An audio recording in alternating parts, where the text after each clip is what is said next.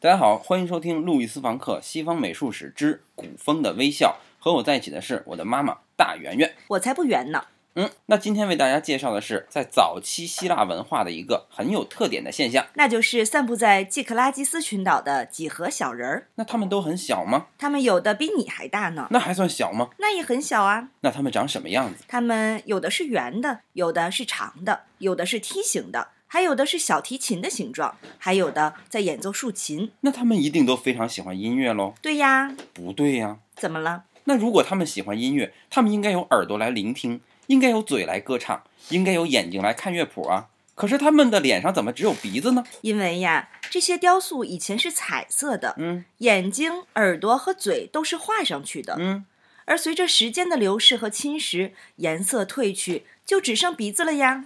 那为什么鼻子它不也画上去呢？因为鼻子让人呼吸，有了呼吸才有了生命。帕尔塞福涅当时用泥土造了人，随手就捏出了一个鼻子，然后再扎了两个小眼儿，人就活了。 so ga，所以困了的时候，灵魂才会从鼻子里飞出来。但你要给它穿上白色的衣服和白色的翅膀才行。那可是我身边要是没纸该怎么办呢？那你就把它甩向天空，让鼻涕像雄鹰一样飞起来。